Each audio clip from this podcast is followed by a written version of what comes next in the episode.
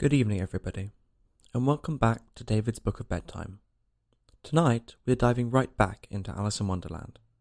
So relax, enjoy, and without further ado, let's begin.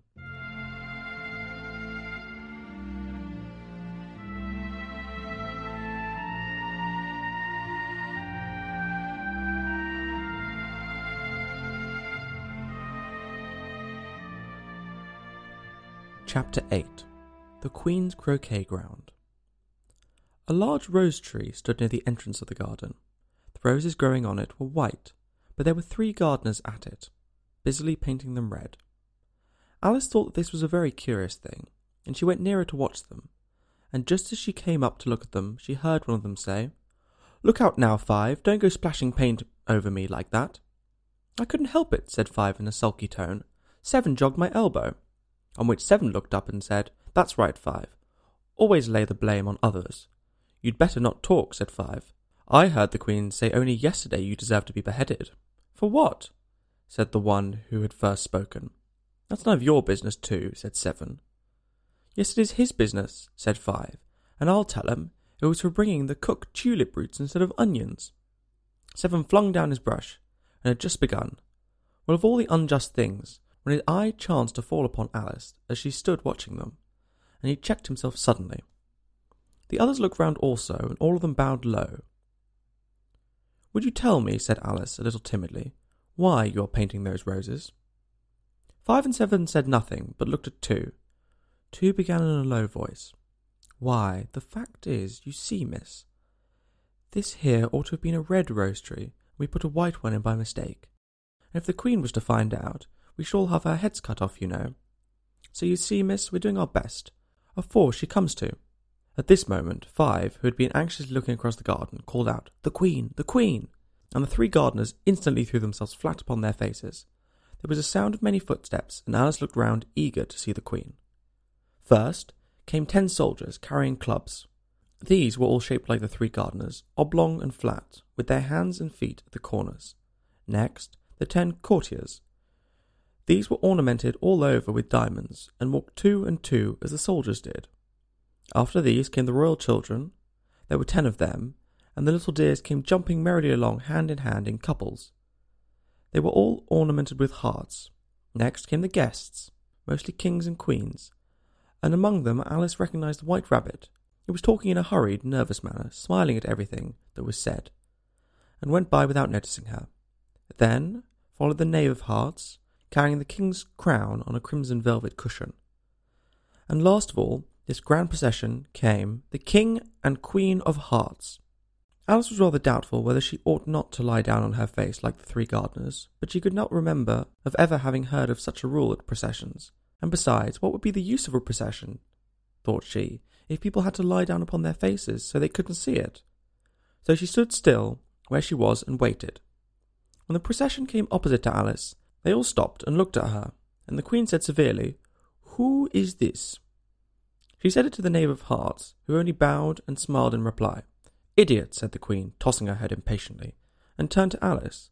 She went on, What's your name, child? My name is Alice, so please your majesty, said Alice very politely, but she added to herself, Why, they're only a pack of cards after all. I needn't be afraid of them. And who are these? said Alice, pointing to the three gardeners who were lying round the rose tree. For you see, as they were lying on their faces, and the patterns on their back was the same as the rest of the pack, she could not tell that they were gardeners, or soldiers, or courtiers, or three of her own children. How should I know? said Alice, surprised at her own courage. It's no business of mine. The queen turned crimson with fury, and after glaring at her for a moment, like a wild beast, screamed, Off with her head! Off! Nonsense! said the Queen very loudly and decidedly, and the Queen was silent. The King laid his hand upon her arm and timidly said, Consider, my dear, she is only a child. The Queen turned angrily away from him and said to the knave, Turn them over. The knave did so very carefully with one foot. Get up, said the Queen in a shrill, loud voice, and the three gardeners instantly jumped up and began bowing to the King, the Queen, the royal children, and everybody else. Leave off that, screamed the Queen. You make me giddy. And then, turning to the rose tree, she went on, What have you been doing here? May it please your majesty, said Two, in a very humble tone. going down on one knee as he spoke. We were trying. I see, said the Queen, who had meanwhile been examining the roses. Off with their heads! And the procession moved on. Three of the soldiers remained behind to execute the unfortunate gardeners, who ran to Alice for protection. You shan't be beheaded, said Alice, and she put them into a large flower pot that stood near. The three soldiers wandered about for a minute or two, looking for them, and then quietly marched off after the others. Are their heads off? shouted the Queen. Their heads are gone, if it pleases your Majesty, the soldiers shouted in reply. That's right, shouted the Queen. Can you play croquet? The soldiers were silent and looked at Alice, as the question was evidently meant for her. Yes, shouted Alice. Come on then, roared the Queen, and Alice joined the procession, wondering very much what would happen next. It's it's a very fine day, said a timid voice at her side. She was walking by the white rabbit, who was peeping anxiously into her face. Very, said Alice. Where's the Duchess? Hush, hush, said the rabbit in a low, hurried tone. He looked anxiously over his shoulder as he spoke, and then raised himself upon tiptoe, put his mouth close to her ear, and whispered, She's under sentence of execution. What for? said Alice. Did you say, What a pity? the rabbit asked. No, I didn't, said Alice. I don't think it's a pity at all. I said, What for? She boxed the Queen's ears, the rabbit began and Alice gave a little scream of laughter. Oh, hush, the rabbit whispered in a frightened tone. The Queen will hear you. You see, she came rather late, and the Queen said, Get to your places, shouted the Queen, in a voice of thunder, and people began running about in all directions, tumbling up against each other. However, they got settled down in a minute or two, and the game began. Alice thought she had never seen such a curious croquet ground in all her life. It was all ridges and furrows, the balls were live hedgehogs, the mats were live flamingos, and the soldiers had to double themselves up and stand upon their hands and feet to make arches. The chief difficulty Alice found at first was in managing her flamingo. She succeeded in getting its body tucked away comfortably under her arm, with its legs hanging down, but generally, just as she had got its neck nicely straightened out, and was going to give the hedgehog a nice blow with its head, it would twist round and look up in her face with such a puzzled expression that she could not help bursting out laughing and when she had got its head down and was going to begin again, it was very provoking to find that the hedgehog had unrolled itself and was in the act of crawling away. Besides all this, there was generally a ridge or a furrow in the way wherever she wanted to send the hedgehog to, and, as the doubled up soldiers were always getting up and walking off to other parts of the ground, Alice soon came to the conclusion that it was a very difficult game indeed. The players all played at once, without waiting for turns, quarrelling all the while and fighting for the hedgehogs, and in a very short time the queen was in a furious passion, and went stamping about and shouting, Off with his head, or Off with her head, about once in a minute. Alice began to feel very uneasy. To be sure, she had not yet had any dispute with the queen, but she knew that it might happen at any minute. And then, thought Alice, what would become of me? They're dreadfully fond of beheading people here. The great wonder is, how there's anyone left alive. She was wandering about for some way of escape, and wondering whether she could get away without being seen, when she noticed a curious appearance in the air. It puzzled her very much at first, but after watching it a minute or two, she made out to be a grin, and she said to herself, It's the Cheshire Cat. Now I shall have somebody to talk to. How are you getting on? said the cat, as soon as there was mouth enough for it to speak with. Alice waited till the eyes appeared, and then nodded. It's no use speaking to it, she thought, till its ears have come, or at least one of them. In another minute the whole head appeared, and then Alice put down her flamingo and began an account of the game, feeling very glad she had someone to listen to her. The cat seemed to think that there was enough of it now in sight, and no more of it appeared. I don't think they play fairly at all, Alice began, in rather a complaining tone. And they all quarrel so dreadfully, one can't hear oneself speak. And they don't seem to have any rules in particular. At least if there are, nobody attends to them. And you've no idea how confusing it is, all the things being alive. For instance, there's the arch I've got to go through next, walking about at the other end of the ground and I should have croqueted the Queen's hedgehog just now, only it ran away when it saw mine coming. How do you like the Queen? said the cat in a low voice. Not at all, said Alice. She's so extremely. Just then she noticed that the Queen was close behind, listening to her, and she went on, likely to win. That's it. Hardly worthwhile finishing the game. The Queen smiled and passed on. Who are you talking to? said the King, coming up to Alice, and looking at the cat's head with great curiosity. It's a friend of mine, a Cheshire cat, said Alice. Allow me to introduce it. I don't like the look of it at all, said the king. However, it may kiss my hand if it likes. I'd rather not, the cat remarked. Don't be impertinent, said the king, and don't look at me like that. He got behind Alice as he spoke. A cat may look at a king, said Alice. I've read that in some book, but I don't remember where. Well, it must be removed, said the king very decidedly. And he called to the queen, who was passing at the moment. My dear, I wish you would have this cat removed. The queen had only one way of settling all her difficulties, great or small. Off with his head, she said, without even looking round. I'll fetch the executioner myself, said the king, eagerly, and he hurried off. Alice thought she might as well go back and see how the game was getting on.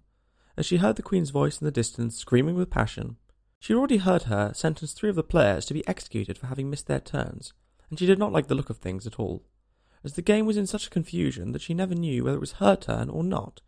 So she went in search of her hedgehog. The hedgehog was engaged in a fight with another hedgehog, which seemed to Alice an excellent opportunity for croqueting one of them with the other. The only difficulty was that her flamingo was gone across the other side of the garden, where Alice could see it trying, in a helpless sort of way, to fly up one of the trees. By the time she caught the flamingo and brought it back, the fight was over, and both the hedgehogs were out of sight. But it doesn't matter much, thought Alice, as all the archers have gone from this side of the ground. So she tucked it under her arm, that it might not escape again, and went back for a little more conversation with her friend. When she got back to the Cheshire Cat, she was quite surprised to find quite a large crowd collecting round it. There was a dispute going on between the executioner, the king, and the queen, who were all talking at once, while the rest were quite silent and looking very uncomfortable. The moment Alice appeared, she was appealed to by all three to settle the question, and they repeated their arguments to her, though, as they all spoke at once, she found it very hard indeed to make out exactly what they were saying.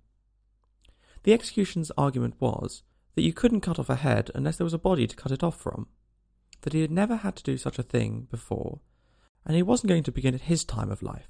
The king's argument was that anything that had a head could be beheaded, and that you weren't to talk nonsense. The queen's argument was that if something wasn't done about it in less than no time, she'd have everybody executed all round. It was at this last remark that made the whole party look so grave and anxious. Alice could think of nothing else to say, but it belongs to the Duchess, so you better ask her about it. She's in prison, said the Queen to the executioner. Fetch her here. And the executioner went off like an arrow. The cat's head began fading away the moment he was gone, and by the time he had come back with the Duchess, it had entirely disappeared. So the king and executioner ran wildly up and down looking for it, while the rest of the party went back to the game. Chapter 9 The Mock Turtle's Story you can't think how glad I am to see you again, you dear old thing, said the Duchess, as she tucked her arm affectionately into Alice's, and they walked off together. Alice was very glad to find her in such a pleasant temper, and thought to herself that perhaps it was only the pepper that had made her so savage when they met in the kitchen. When I am a duchess, she said to herself, not in a very hopeful tone though, I won't have any pepper in my kitchen at all. Soup does very well without, Maybe it's always pepper that makes people hot tempered, she went on, very much pleased at having found out a new kind of rule. And vinegar that makes them sour, and chamomile that makes them bitter, and barley sugar and such things that make children sweet tempered. I only wish people knew that. Then they wouldn't be so stingy about it, you know. She had quite forgotten that the Duchess by this time was a little startled when she heard a voice close to her ear. You're thinking about something, my dear, and that makes you forget to talk. I can't tell you just now what the moral of that is, but I shall remember it in one bit. Perhaps it hasn't one, Alice ventured to remark. Tut tut, child, said the Duchess. Everything's got a moral, if only you can find it. And she squeezed herself up close to Alice's side as she spoke. Alice did not much like her keeping so close to her. First, because the Duchess was very ugly, and secondly, because she was exactly the right height to rest her chin on Alice's shoulder, and it was an uncomfortably sharp chin. However, she did not like to be rude, so she bore it as well as she could. The game's going on rather better than now, she said, by way of keeping on the conversation a little. Tis so, said the Duchess, and the moral of this is, Oh, tis love, tis love that makes the world go round. Somebody said, Alice whispered, that it's done by everybody minding their own business. Ah, well, it means much the same thing, said the Duchess, digging her sharp little chin into Alice's shoulder, as she added, and the moral of that is take care of the sense, and the sounds will take care of themselves. How fond she is of finding morals on things, Alice thought to herself. I dare say you're wondering why I don't put my arm around your waist, the Duchess said after a pause. The reason is that I'm doubtful about the temper of your flamingo. Shall I try the experiment? He might bite, Alice cautiously replied, not feeling at all anxious to have the experiment tried. Very true, said the Duchess. Flamingo and mustard both bite, and the moral of that is, birds of a feather flock together. Only mustard isn't a bird, Alice remarked. Right as usual, said the Duchess. What a clear way you have of putting things. It's a mineral, I think, said Alice. Of course it is, said the Duchess, who seemed ready to agree with everything that Alice said. There's a large mustard mine near here, and the moral of that is, the more there is of mine, the less there is of yours. Oh, I know, exclaimed Alice, who had not attended to this last remark. It's a vegetable. It doesn't look like one, but it is. I quite agree with you, said the Duchess, and the moral of that is, be what you would seem to be, or if you'd like it put more simply, never imagine yourself not to be otherwise than what it might appear to others that what you were or might have been was not otherwise than what you had been would have appeared to them to be otherwise. I think I should understand that better, said Alice very politely, if I had it written down, but I can't quite follow it as you say it. There's nothing to what I could say if I chose, the Duchess replied in a pleased tone. Pray don't trouble yourself to say it any longer than that, said Alice. Oh, don't talk about trouble, said the Duchess. I make you a present of everything I've said as yet. A cheap sort of present, thought Alice. I'm glad that they don't give birthday presents like that, but she did not venture to say it out loud. Thinking again, the Duchess asked with another dig of her sharp little chin. I've a right to think, said Alice sharply, for she was beginning to feel a little worried. Just about as much right, said the Duchess, as pigs have to fly, and the. But here, to Alice's great surprise, the Duchess's voice died away, even in the middle of her favourite word, moral, and the arm that was linked into hers began to tremble. Alice looked up, and there stood the Queen in front of them, with her arms folded, frowning like a thunderstorm. A fine day, your majesty, the Duchess began in a low, weak voice. Now I give you fair warning, shouted the Queen, stamping on the ground as she spoke. Either you or your head must be off, and that in about half no time. Take your choice. The Duchess took her choice, and was gone in a moment. Let's go on with the game, the Queen said to Alice, and Alice was too much frightened to say a word, but slowly followed her back to the croquet ground. The other guests had taken advantage of the Queen's absence and were resting in the shade. However, the moment they saw her, they hurried back to the game, and the Queen merely remarked in a moment's delay would cost them their lives. All the time they were playing, the Queen never left off quarrelling with the other players and shouting, Off with his head, or Off with her head. Those whom she sentenced were taken into custody by the soldiers, who, of course, had to leave off being archers to do this. So, by the end of the half an hour or so, there were no archers left, and all the players except the King, the Queen, and Alice were in custody and under sentence of execution. Then the Queen left off, quite out of breath, and said to Alice, Have you seen the mock turtle yet? No, said Alice. I don't even know what a mock turtle is. It's a thing mock turtle soup is made from, said the Queen. I never saw one or heard of one, said Alice. Come on then, said the Queen, and he shall tell you his history. As they walked off together, Alice heard the King say in a low voice to the company generally, You are all pardoned. Come, that's a good thing, she said to herself, for she had felt quite unhappy at the number of executions the Queen has ordered. They very soon came upon a Gryphon lying fast asleep in the sun. Up, lazy thing, said the Queen, and take this young lady to see the mock turtle and to hear his history. I must go back and see after some executions I have ordered. And she walked off, leaving Alice alone with the Gryphon. Alice did not quite like the look of the creature, but on the whole she thought it would be quite as safe to stay with it as it were to go after that savage queen, so she waited. The Gryphon sat up and rubbed its eyes. Then it watched the queen till she was out of sight. Then it chuckled. What fun, said the Gryphon, half to itself, half to Alice. What is the fun? said Alice. Why she, said the Gryphon. It's all her fancy, that. They never executes nobody, you know. Come on. Everybody says come on here, thought Alice, as she slowly went after it. I never was so ordered about in my life. Never. They had not gone far before they saw the mock turtle in the distance, sitting sad and lonely on a little ledge of rock, and as they came nearer, Alice could hear him sighing, as if his heart would break. She pitied him deeply, What is his sorrow? she asked the Gryphon. And the Gryphon answered, very neatly, in the same words as before. It's all his fancy, that.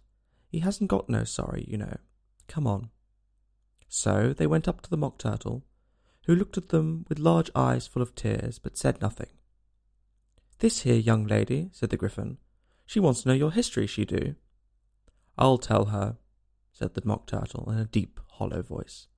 Sit down, both of you, and don't speak a word till I've finished. So they sat down, and nobody spoke for some minutes. Alice thought to herself, I don't see how he can ever finish if he doesn't begin. But she waited patiently. Once, said the Mock Turtle at last, with a deep sigh, I was a real turtle. These words were followed by a very long silence, broken only by an occasional exclamation of from the Gryphon, and a constant heavy sobbing of the Mock Turtle. Alice was very nearly getting up and saying, Thank you, sir, for your interesting story, but she could not help thinking that there must be more to come, so she sat still and said nothing. When we were little, the Mock Turtle went on at last, more calmly, though still sobbing a little now and then, we went to school in the sea. The master was an old turtle. We called him Tortoise. Why did you call him Tortoise if he wasn't one? Alice asked. We called him Tortoise because he taught us, said the Mock Turtle angrily. Really, you are very dull. You ought to be ashamed of yourself for asking such a simple question, added the Gryphon. And then they both sat silent and looked at poor Alice, who felt ready to sink into the earth. At last the Gryphon said to the Mock Turtle, Drive on, old fellow. Don't be all day about it. And he went on in these words Yes, we went to school on the sea, though you mayn't believe. I never said I didn't, interrupted Alice. You did, said the Mock Turtle. Hold your tongue, added the Gryphon, before Alice could speak again. The Mock Turtle went on. We had the best of educations. In fact, we went to school every day. I've been to a day school too, said Alice. You needn't be so proud as all that. With extras? asked the Mock Turtle, a little anxiously. Yes, said Alice. We learned French and music. And washing? said the Mock Turtle. Certainly not, said Alice indignantly. Ah, then yours wasn't a really good school, said the Mock Turtle in a tone of relief. Now ours, they had at the end of the bill French, music, and washing extra. You couldn't have wanted it much, said Alice, living at the bottom of the sea. I couldn't afford to learn it, said the Mock Turtle with a sigh. I only took the regular course. What was that? inquired Alice. Reeling and writhing, of course, to begin with, the Mock Turtle replied, and then different branches of arithmetic, ambition, distraction, uglification, and derision. I never heard of uglification, Alice ventured to say. What is it? The Gryphon lifted up both its paws in surprise. Never heard of uglifying? it exclaimed. You know what to beautify is, I suppose. Yes, said Alice doubtfully. It means to make anything prettier. Well, then, the Gryphon went on, if you don't know what to uglify is, you're a simpleton. Alice did not feel encouraged to ask any more questions about it, so she turned to the Mock Turtle and said, What else had you to learn? Well, there was mystery, the Mock Turtle replied, counting off the subject on his flappers. Mystery, ancient and modern, with seaography. Then drawing. The drawing master was an old conger eel that used to come once a week. He taught us drawing, stretching, and fainting in coils. What was that like? said Alice. Well, I can't show you it myself, the Mock Turtle said. I am too stiff, and the Gryphon never learnt it. Hadn't the time, said the Gryphon. I went to the classical master, though. He was an old crab, he was. I never went to him, the Mock Turtle said with a sigh. He taught laughing and grief, they used to say.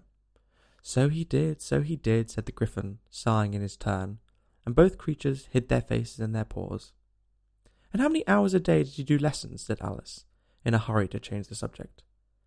Ten hours the first day, said the Mock Turtle, nine the next, and so on. What a curious plan, exclaimed Alice. That's the reason they're called lessons, the Gryphon remarked, because they lessen from day to day. This was quite a new idea to Alice, and she thought it over a little bit before she made her next remark. Then the eleventh day must have been a holiday. Of course it was, said the Mock Turtle. Then how did you manage on the twelfth? Alice went on eagerly. That's enough about lessons, the Gryphon interrupted, in a very deciding tone. Tell her something about the games now. There we go. That was chapters 8 and 9 of Alice in Wonderland. Thank you all so much for listening.